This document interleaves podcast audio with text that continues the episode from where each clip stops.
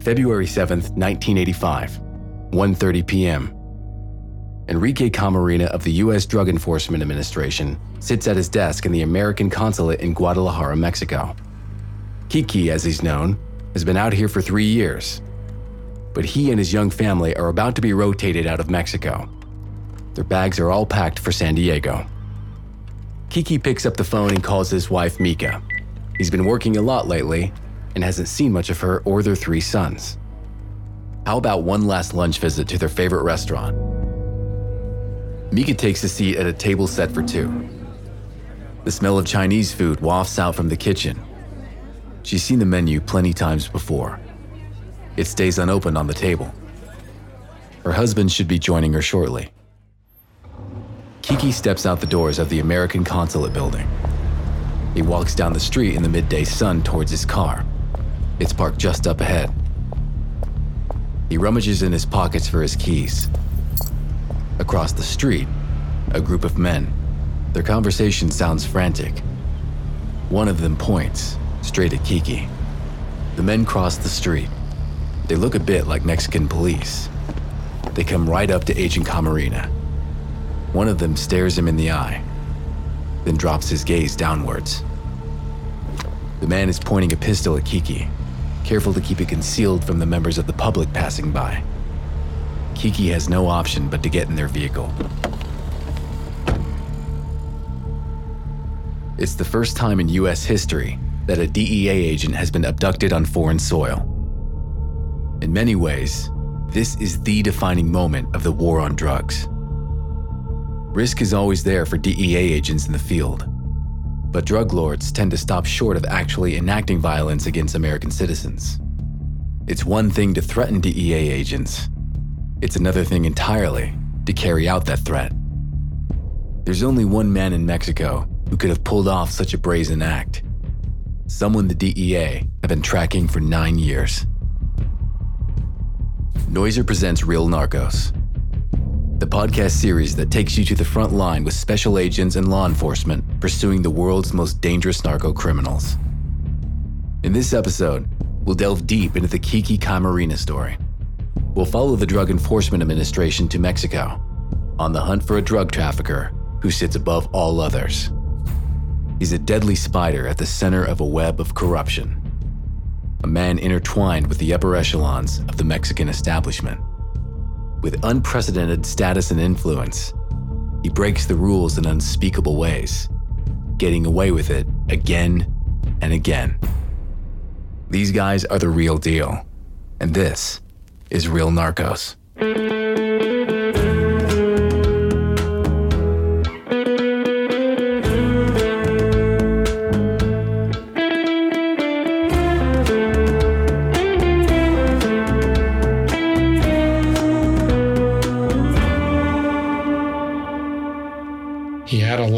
Very high ranking, very important politicians, government officials that he paid for protection.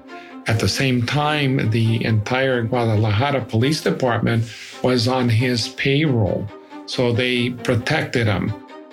His drugs are destroying millions of Mexican and American lives. But he's so well protected, bringing him down is virtually impossible. Until he steps so far over the line, he feels the full force of the US government. Well, basically, you know, they were all going to flee because they knew that the full weight of the US government was going to be brought to bear. Drugs are menacing our society. They're threatening our values and undercutting our institutions. They're killing our children. We've taken strong steps to do something about this horror. 37 federal agencies are working together in a vigorous national effort. And by next year, our spending for drug law enforcement will have more than tripled from its 1981 levels. Last year alone, over 10,000 drug criminals were convicted, and nearly $250 million of their assets were seized by the DEA, the Drug Enforcement Administration. He rules his empire by any means necessary and is responsible for a singularly brutal act of violence against a U.S. agent in the field. There were signs of torture. There were broken bones, and there was a hole in his skull that could not have been made by a bullet. You're hearing a man being uh, tortured being murdered and, and, and, you're hearing him beg for his life. At one point, he says on the tapes, I have my children, you know, don't murder me. He's begging for mercy, and he wasn't afforded any mercy. This arch puppet master, looming over the drugs trade, is known as the Mexican Godfather. His real name is Miguel Felix Gallardo. To understand the abduction of DEA agent Kiki Camarena, you have to understand what's going on in Mexico in the mid 1980s. Why are American agents like Camarena there in the first place?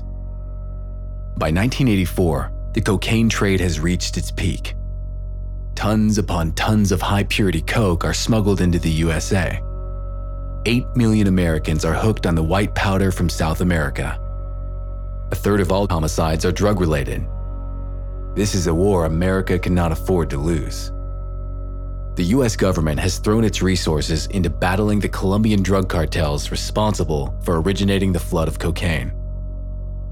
The Drug Enforcement Administration, the DEA, dispatched agents to the front line to join Colombian police and military. The Colombian cartels have been hit hard.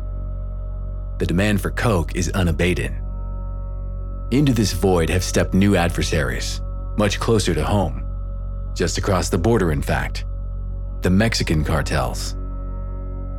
By the mid 1980s, almost the entire flow of drugs through Mexico into the United States is controlled by one man.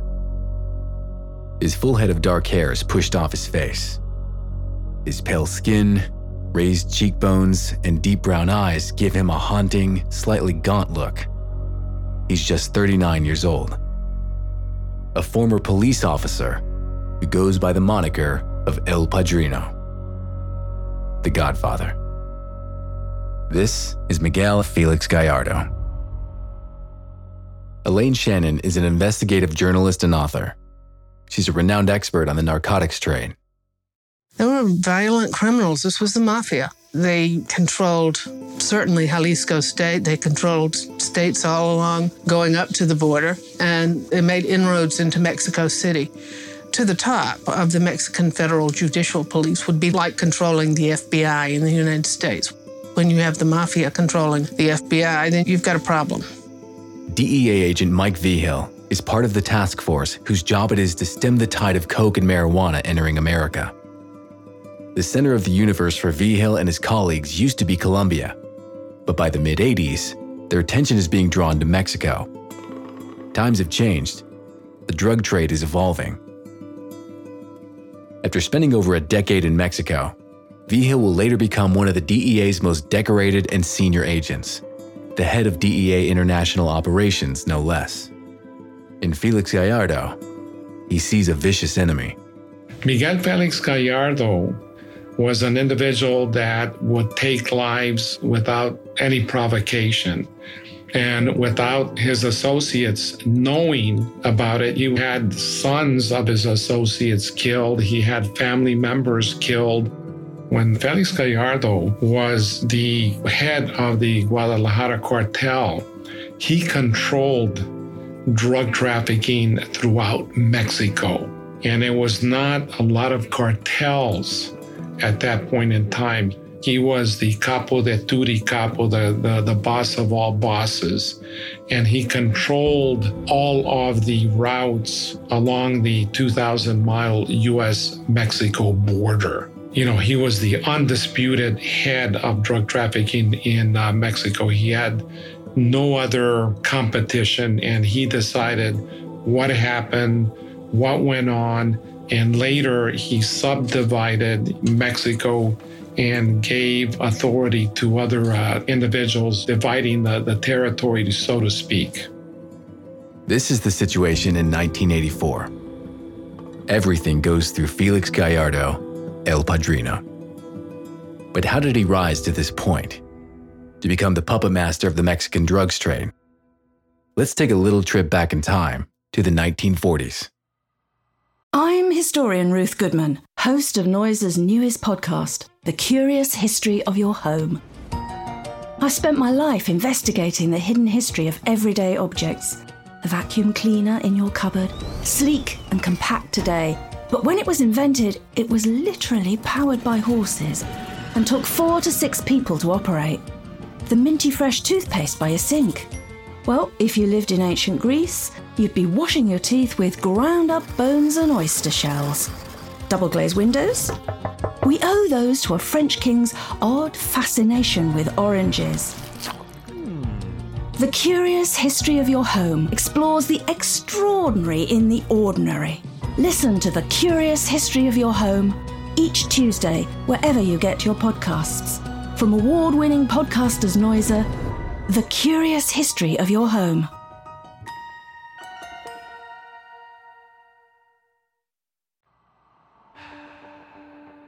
Young Felix Gallardo grows up on a ranch in Sinaloa, a state in northwestern Mexico. Throughout the 1940s and 50s, while he's a kid, his family are poor. But he's got big ambitions. He studies business in college and becomes a state police officer in his early 20s. But he won't stay on this side of the law for long. Corruption is everywhere throughout the Sinaloan police force. It's just a fact of life.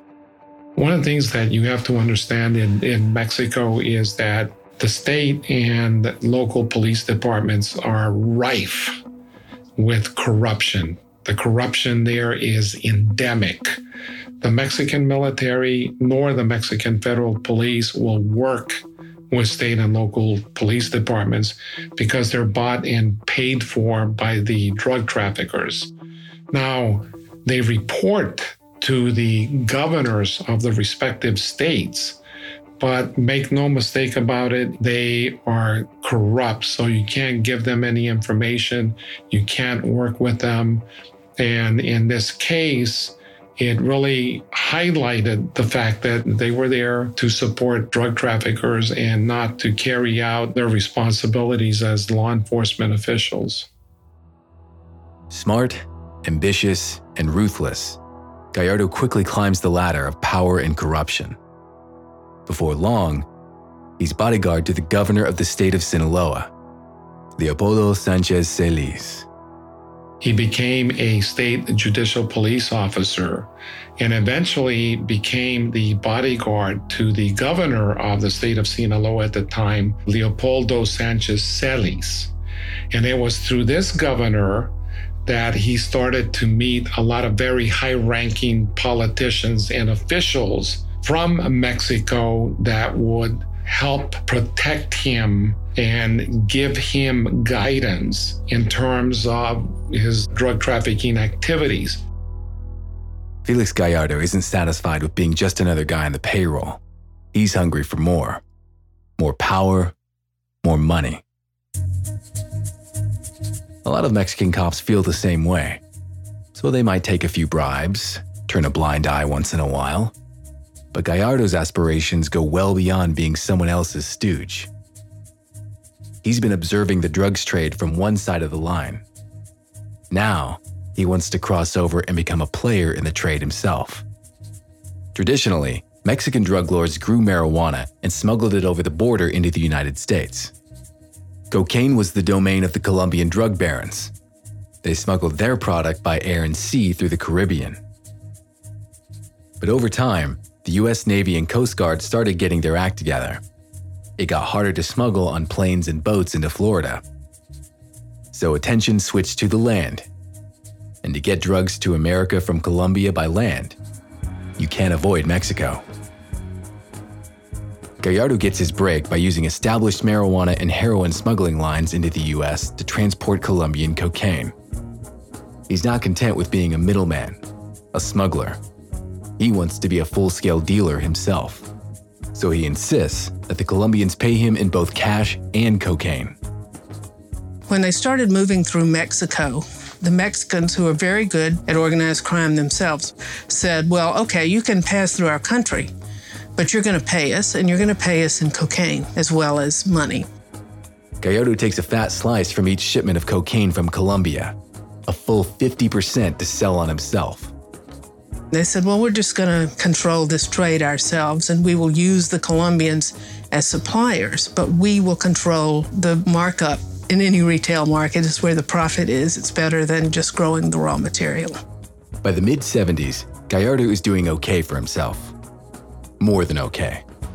He's a mid sized smuggler. He's turning over millions of dollars every year.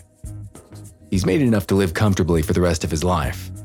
If he left the game now, chances are the authorities would leave him alone.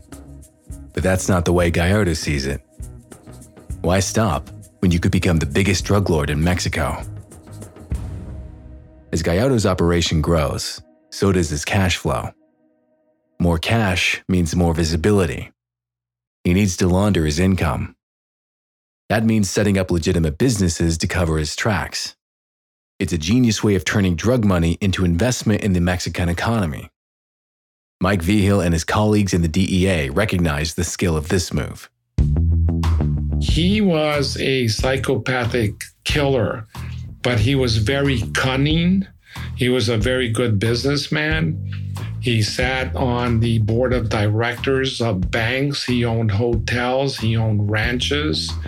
And he was spending in excess of $50 million a year in terms of paying political bribes because no drug trafficking organization is going to be able to survive without corrupt officials providing protection and support to those entities. Bribes and money laundering.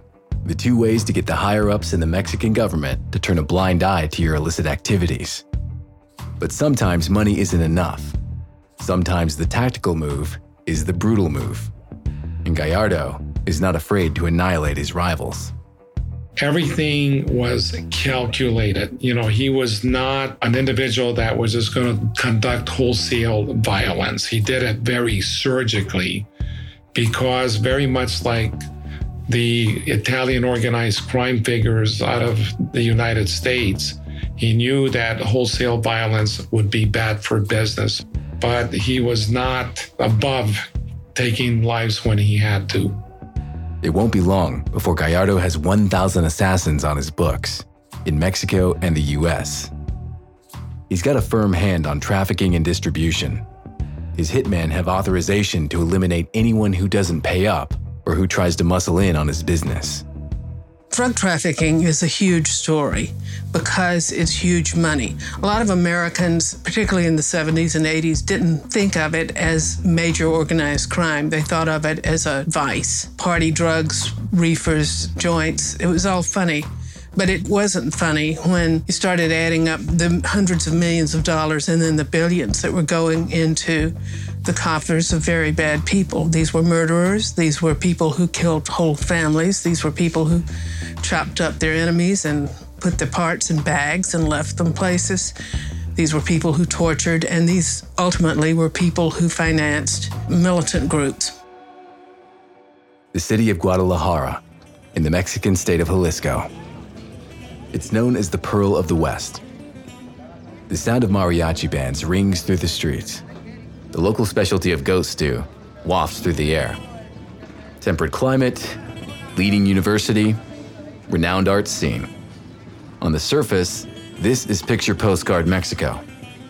But underneath this veneer, the cogs are whirring in the country's biggest drug distribution operation, because Guadalajara is Gallardo's HQ. Diana Washington Valdez is an award winning journalist and author from Texas. She's an expert on the Mexican cartels and the cross border drugs trade. Guadalajara has always been a beautiful city and bustling with all kinds of touristy and economic activity. It also became the home base of Mexico's major drug traffickers at the time, the godfathers of drug trafficking.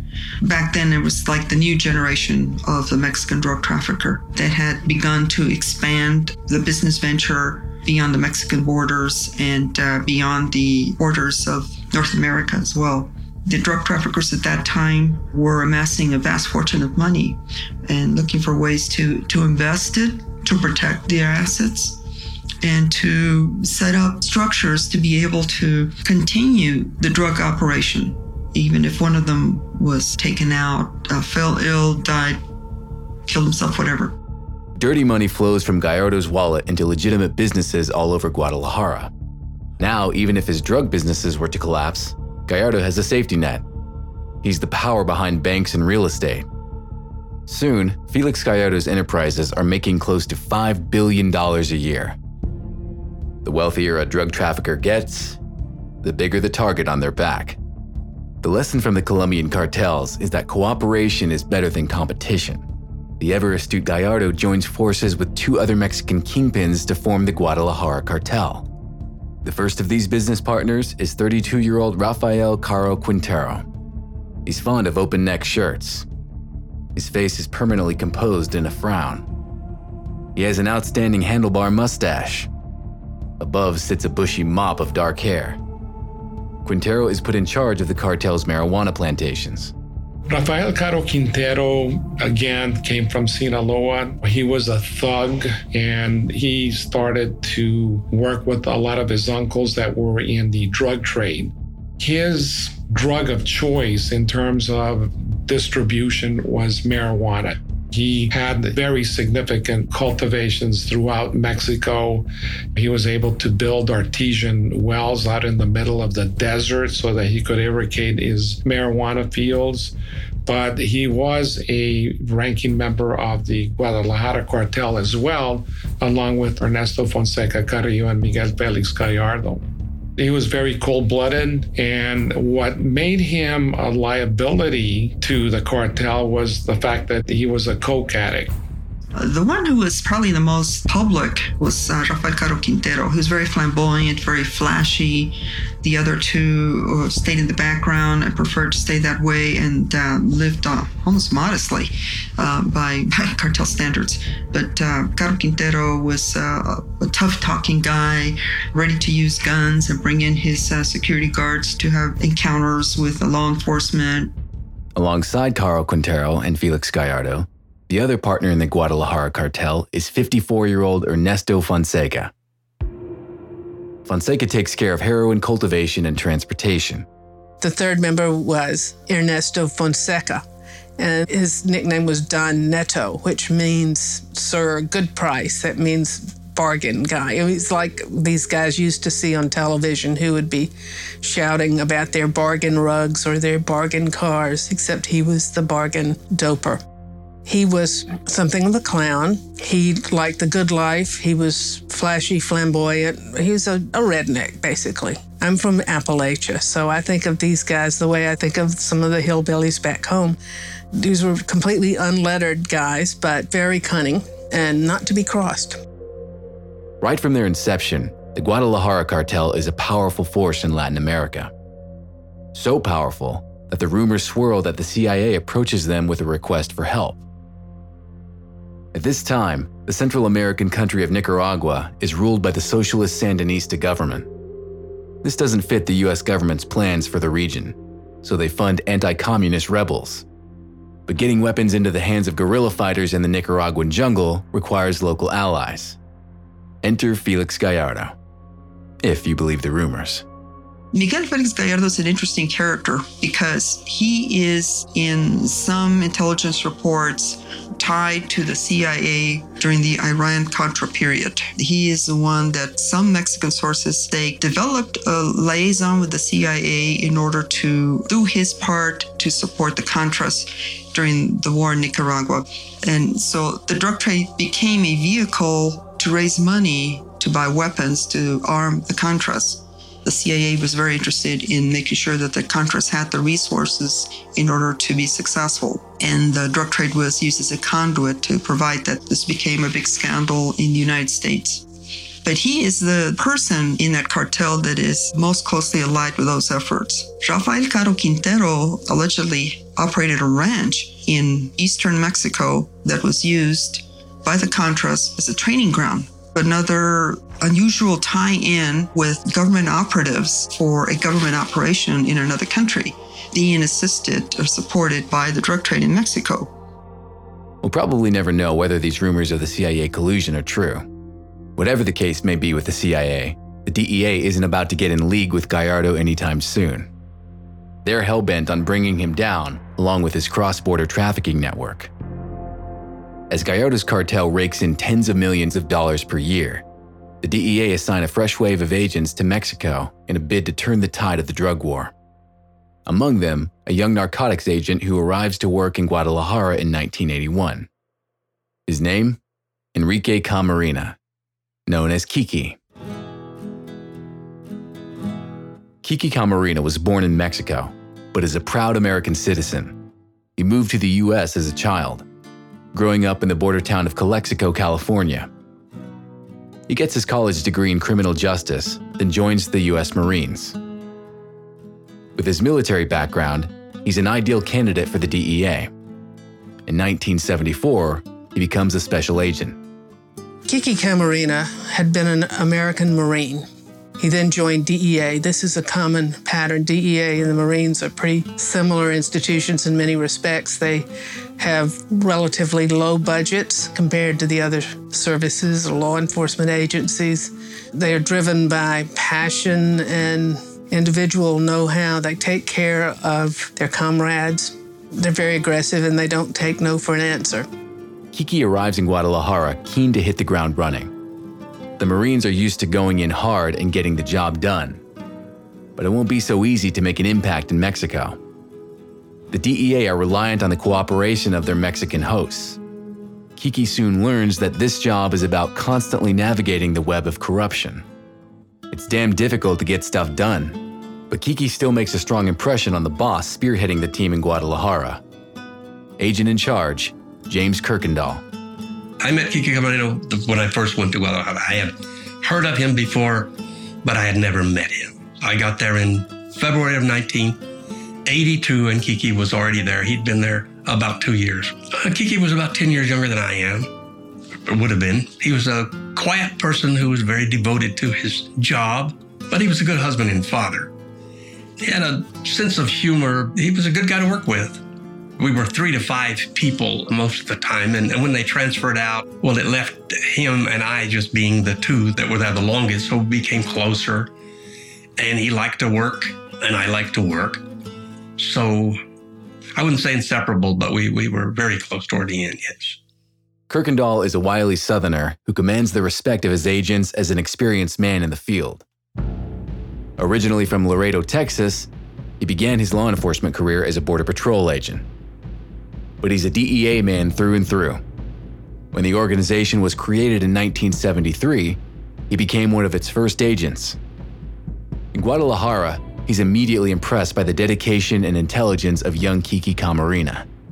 He was not the lead agent in the office. He was one of the agents in the office. The agents were free to do anything they wanted to. They had a lot of autonomy. So Kiki, because he was a little more enterprising, a little more interested and was a little more successful and stayed there a little longer, he became uh, better known. He just seemed to stand out a little bit more. I think without a doubt that his visibility probably created the uh, interest of the drug trafficking groups in, in, in Kiki. Before they know it, the weeks and months have flown by and it's 1985. Now, Kiki's time in Mexico is drawing to a close. He's been here for three years. In truth, despite his best efforts, he's not got all that much to show for it. A few busts here and there, some pretty significant ones. Agent Mike Vigil worked with Kiki in Mexico for a time. They crossed paths over the years and knew each other well. As well as colleagues, they were friends. Agent Vigil remembers one raid in particular that he and Kiki conducted together we conducted a raid on a very isolated ranch in Caborca, Sonora, in the northern part of Mexico. The ranch was actually owned by Rafael Caro Quintero, and we used the Mexican army, but you know, the Mexican army didn't have a truck to take the soldiers in. So I went to a farmer and actually got a cattle truck rented the cattle truck for $70, washed it out, put the Mexican soldiers in there, drove to the ranch. And as we approached the ranch, there were several individuals that were providing security using AK 47, so we came under fire. They scattered, and one of them decided to shoot it out with us. And uh, he was brought down by a fusillade of bullets and we found about 20 tons of sinsemilla marijuana that was contained in egg boxes in the barn belonging to that ranch. It's a job well done. But honestly, Kiki and his DEA colleagues are no closer to pinning down the shady kingpins behind the tidal wave of drugs crashing into the southern United States. Except this one piece of intel. It could be huge. It's potentially too big. Who knows what dark forces in the Mexican government might be awoken were this information to go public. The Americans rely on the goodwill from their Mexican hosts, and they don't want to make them look bad. Kiki can remember seeing it for the first time. An informant gave him a heads up. Posing as a marijuana buyer, Kiki traveled into the countryside of the Zacatecas state. Then he saw it, stretching out in front of him as far as the eye could see field after field of lush green marijuana plants. A weed plantation of over 1,000 acres, the largest in history. This farm alone supplies about one third of the total US market. Street value? $2.5 billion. Camarena takes this intel to his boss, James Kuykendall. The agent in charge sanctions an aerial reconnaissance mission. Camarena and Kuykendall stride across the airfield runway towards a waiting light aircraft, its propellers already spinning. They're greeted by the pilot, Alfredo Zavala. The plane cruises just below the cloud line. Kuykendall is on the lookout for any telling signs in the landscape, anything that indicates marijuana planting. Then, he sees it. He obtained an aircraft, and the two of us flew up there with him, and we flew around and found most of these fields. It didn't make any sense uh, that there would be anything else out there in the desert, and they had wells near them, and some had electricity. In some cases, the electric wires went right by the villages and didn't furnish electricity to the village, but it would furnish the pumps. So our our information was verified. As U.S. agents on foreign soil, the DEA has no authority to make arrests in Mexico. All agents on the ground can do is pass intelligence on to their Mexican counterparts and hope for the best. This particular tip off is too big for the Mexican authorities to ignore. A few weeks later, 450 Mexican National Police, supported by DEA agents, descend on the weed farm. Some of the plantation guards stay to fight. Most turn and run. A few hours later, the entire crop has been burnt to the ground. Kiki can leave Mexico with his head held high. This is the bust of a lifetime. It's a major triumph for the DEA. But he's upset a lot of important people. Gallardo and his cronies are baying for blood. Someone will be made to pay. Rafael Caro Quintero is the cartel's head of marijuana. It's his plantation that's up in flames, his responsibility. Quintero is furious. He lashes out. In the Guadalajara, there were two writers who were there to do research, and Rafael Caro Quintero thought they were intelligence operatives, and he had them abducted and allegedly reported murdered. And they also did that with two Jehovah's Witnesses who were going door to door. Part of what was going on, I think, in, in the mind of someone, Rafael Caro Quintero, was to reduce threats to himself while under the influence of drugs. He was known to be a, a drug user, and so that certainly clouded his judgment. Coke crazed and paranoid, Quintero's first strike is way wide of the mark. Innocent lives are the victims of his anger. His second strike will be much more accurate. While the drug lord plots his next move, there's a homecoming plan for Kiki Camarena. Two months after the momentous marijuana bust, Kiki is due to meet his wife Mika at a local restaurant. He never arrives. I remember very vividly that his partner and boss, Kuykendall, had told him it's time to go. Kiki, we're way out front and there's nobody behind us. And so he put in for a transfer. He was going to go back to the States where he felt like he could do something. And he felt paralyzed in Mexico because he couldn't get any of the cops to do anything. The next morning, Agent James Kuykendall is woken by a call. I got a phone call about uh, six o'clock in the morning from another agent in the office that was a really close friend of Kiki's from the past, a guy named Shaggy. And Shaggy had received a phone call from uh, Mrs. Camarena, from Kiki's wife, telling him that Kiki had not come home the night before. She had expected him to arrive late, but in fact, uh, he hadn't arrived at all. So she was worried and she called Shaggy, and Shaggy called me. And uh, between the two of us, we knew that, that something had to be wrong. If Kiki had been, had stayed out all night, he would have been with us, or we would have known he, he was going to be staying out all night. He was not a womanizer, so I mean, it definitely concerned us. Shaggy then took his wife and went to Kiki's house to comfort Mrs. Camarena. And I went to the DEA office in the consulate to see what I could find there. When I arrived at the consulate across the street was Kiki's uh, official vehicle. It was parked where it had been parked the night before. The last time I had seen it, it had not moved. The door was unlocked, and I went up to the consulate, into our offices, and into his office, and everything looked pretty much the way I had seen it the day before. So uh, began to make phone calls, called in the other officers, other agents, and the secretaries. Everyone came to the office. Everyone began to look for him, began to try to find uh, some trace of him. That would have been uh, the morning of the 8th of February, I think, 1985. Then they started running around calling people to see if anybody had seen Kiki, and pretty soon they decided nobody had, and he was gone, and something bad was happening. In the next episode of Real Narcos, the search for Kiki Camarena continues. On the runway at Guadalajara Airport, in the shadow of a luxury private jet, DEA agents are caught in a Mexican standoff with the Godfather's right hand man. And a farmer in the remote Mexican countryside makes a gruesome discovery. Real Narcos is a Noiser podcast and World Media Rights co production, hosted by me, John Cuban. The series is created by Pascal Hughes, produced by Joel Duddle. It's been edited by James Tyndall, music by Oliver Baines from Flight Brigade. The sound mixer is Tom Pink. If you have a moment, please leave us a review on Spotify, Apple Podcast, Stitcher, or wherever you listen to your favorite shows.